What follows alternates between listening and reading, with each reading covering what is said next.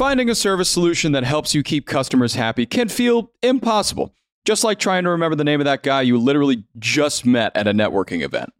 HubSpot's all new Service Hub can help, with the service solution part at least. It brings service and success together on one powerful platform with an AI powered help desk and chatbot to handle your frontline tickets, so you can scale support and drive retention and revenue. Visit HubSpot.com/service to learn more. What's going on, everyone? It's Wednesday, April 5th. I'm Zachary Crockett here with Rob Litterst, and you are listening to the Hustle Daily Show.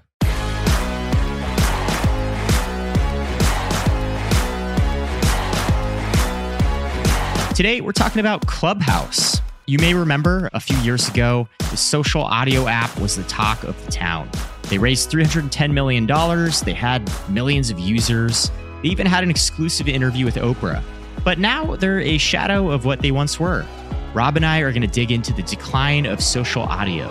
But first, let's talk about what else is going on in the world of business and tech.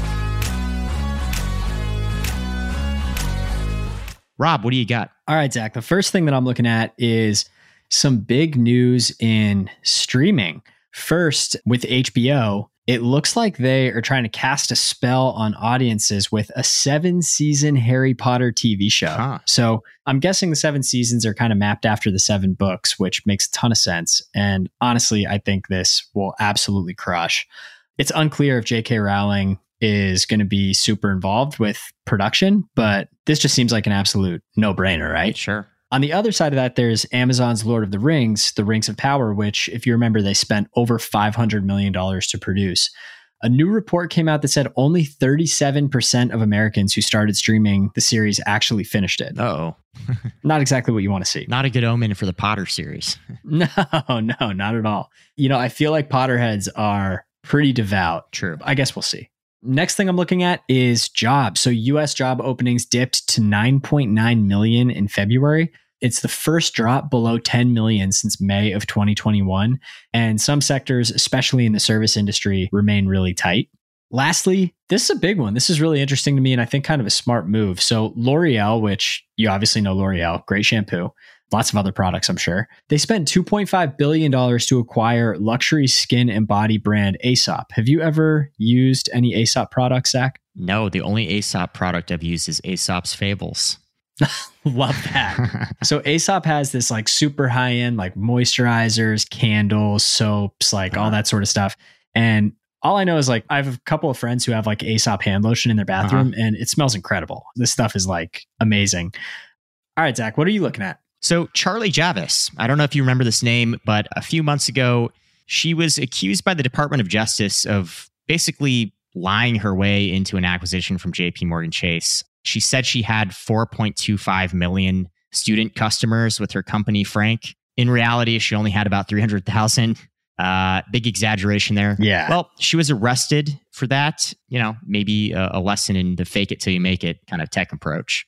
Yeah, this is crazy. And I just saw a tweet outlining four Forbes 30 under 30 winners, yeah. which includes Charlie Javice, Caroline Ellison, who is the CEO of Alameda Research, mm-hmm, mm-hmm. Sam Bankman Fried, who obviously you know, and Elizabeth Holmes, who was the CEO of Theranos. right. All four of them were on the 30 under 30 list. All four of them are either in jail or probably going to end up in jail. Oh, man. That is ridiculous. All right. Sort of reversing the uh, desirability of being on that cover.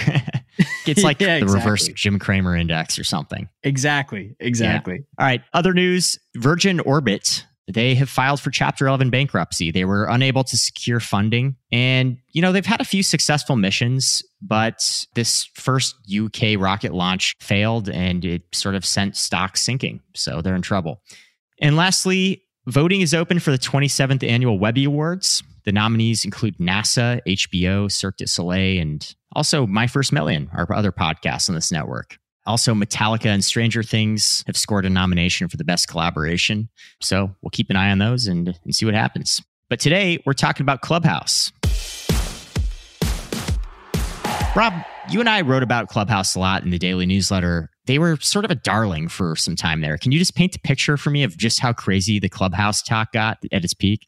Yeah, I think the thing that was crazy about Clubhouse for me is like I, I, can't remember the last time that I had a bunch of friends like sending me invites to an app. Yeah. I think they had this kind of like exclusivity play where you had to be invited.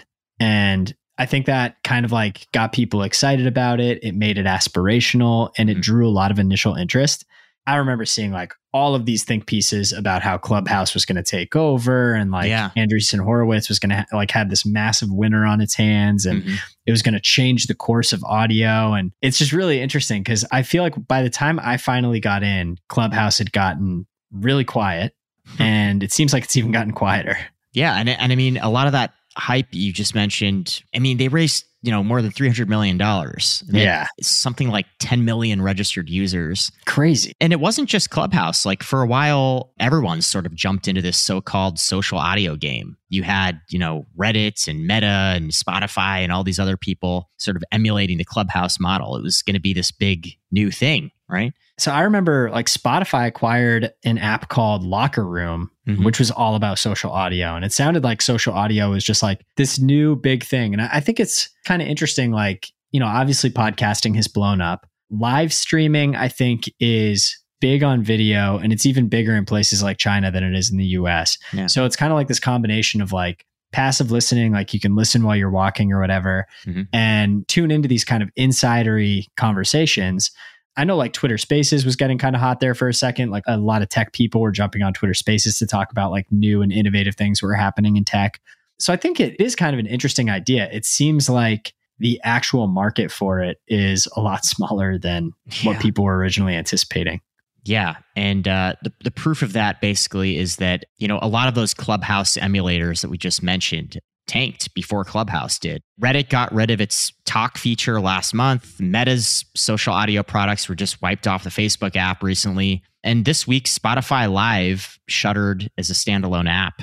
Also, there hasn't really been that much activity on Twitter Spaces, which is another sort of product of the Clubhouse boom. Totally. And even though Clubhouse is kind of faltering right now, it is sort of one of the last standing relics of the social audio boom. That is true. It's kind of like the category as a whole is going down, but if there's one winner, it's still Clubhouse. the stakes are just a lot Yeah. smaller. So let's talk about the Clubhouse decline. You said you were in there recently and it was pretty quiet. What are their numbers looking like now? Yeah, so these days apparently they have about 200,000 monthly users.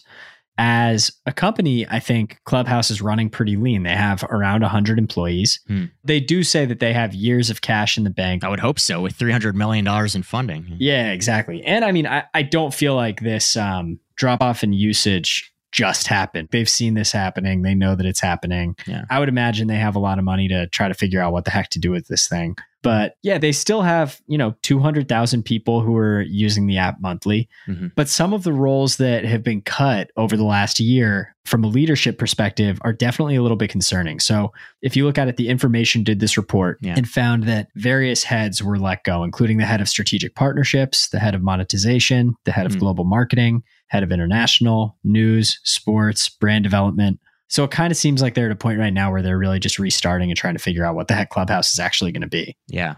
And you know, 200,000 may sound pretty good, but in social media, that's like peanuts. You don't want Yeah. 200,000 monthly users. Totally. I mean, what? How many users does Twitter have? The last I saw, Twitter had around like 450 million monthly active users. Yeah, and in the world of social media, like you said, like 400 million monthly active users is Yeah. nothing compared to Facebook or Instagram. Sure, sure. So, what is it about social audio do you think that's failed to ignite the masses like it did two years ago? Maybe it was like we were missing sort of more intense IRL social interaction during the pandemic, and now we're actually going out and seeing our friends again, and we don't need to go in these virtual chat rooms with people. I think that's probably part of it.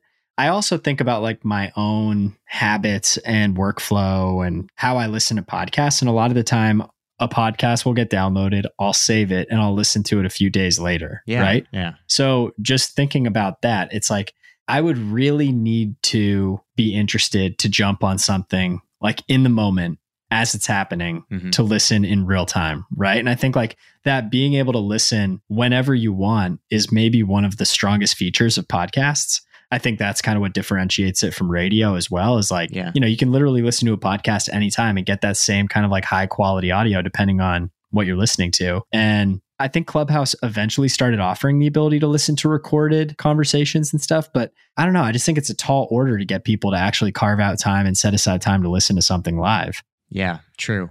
And I also wonder how interesting these conversations actually were. Right. You know, a lot of the clubhouse invitations I saw in the early days were just like, you know, five dudes sitting around talking about bored apes or something. Right.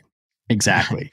exactly. Like the promise was that we'd be led into these, you know, secret worlds, as you said, and you'd sort of have an inside connection to listening to VCs talk about their job or something. But I think a, a lot of the conversations ended up, you know, you'd go in these highly coveted chat rooms and it would just be like the most boring shit going on. Right. Exactly. I think that's totally true. Maybe it just didn't live up to its promise partly too. Yeah. And I mean, I think the nature of live audio is the quality is probably going to be worse than hmm recorded audio. Sure. We know Sure. this from recording this podcast. Like our editors save our lives every day. Yeah. You don't want to hear us before Robert gets his hands on the file. Yeah, exactly. I mean, at the end of the day, it's like, what, you're going to listen to these guys just kind of ranting? Like, if you want to listen to the guys who are like really going crazy in Clubhouse, which I think is guys like Jason Calacanis, David Sacks, and Yeah. um, the guys who do the All In podcast, like, just listen to their podcasts. Like, the conversations are going to be way tighter, um, the arguments are going to be better. I don't know. Thinking about live audio, I think in theory it sounds pretty cool because it's like, oh, this breaking news just hit. Like, let's pull in like five people who can really talk about it. But at the end of the day, I just think like we've moved so far from live programming, at least Hmm. in the US. Like nobody watches appointment television anymore. I've actually actively tried to get back into it with Succession just because I think it's cool to like Sure. set aside an hour every Sunday Sure. But- sure. we've moved so far from that. Like everything is on demand now, and it seems like Clubhouse is just kind of going in the opposite direction. Yeah. I would love it if we went back to appointment stuff like this. I kind of like yearn for those days sometimes, but Hmm. I just don't know if Clubhouse is the answer. Yeah. Well, at the same time, you sort of have the rise of unscripted television and, you know, a lot of creator content on YouTube is just totally unscripted and Right. almost improvisational. So I I could see the value of tapping into these sort of more raw conversations that aren't edited and pared down. It's a great point. Rob, do you see yourself hopping in any clubhouse conversations anytime soon? I don't, man. We were talking before this, Zach. I haven't even been listening to a lot of podcasts lately. So Okay. I'm not going to be the guy to revive social audio. I'll tell you that much. All right. Are you? I don't think so, man. I never even accepted the invite to Clubhouse. So. That is the ultimate play right there. Boss move. yeah, I see your exclusivity. I don't want any part of it. You can keep your invite. I'm very happy just hanging out here. Thank you very yeah, much. yeah. I'll stay over here uh, talking to myself. So.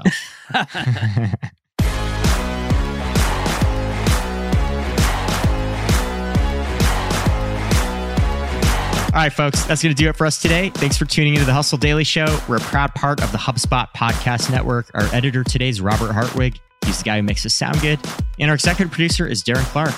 We've got a lot more tech and business coverage for you in our newsletter. If you are not a subscriber, you can go find it over at thehustle.co slash email.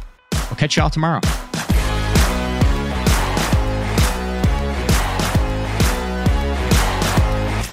Hey, everybody, I got a great podcast to tell you about. It's called Truth, Lies, and Work, and it's brought to you by the HubSpot Podcast Network, the audio destination for business professionals. On this show, you can join husband and wife team Al and Leanne Elliott as they dispel myths, impart wisdom, and answer all your questions about finding, keeping, and motivating great people. They actually just did an episode with John Smith, who is the manager and agent of famous Argentinian soccer player Diego Maradona. He talks about in this episode how he was able to manage the global superstar, athlete, celebrity that Maradona is and was. It's a great listen. You better get out there and check it out. And you can listen to Truth, Lies, and Work wherever you get your podcasts.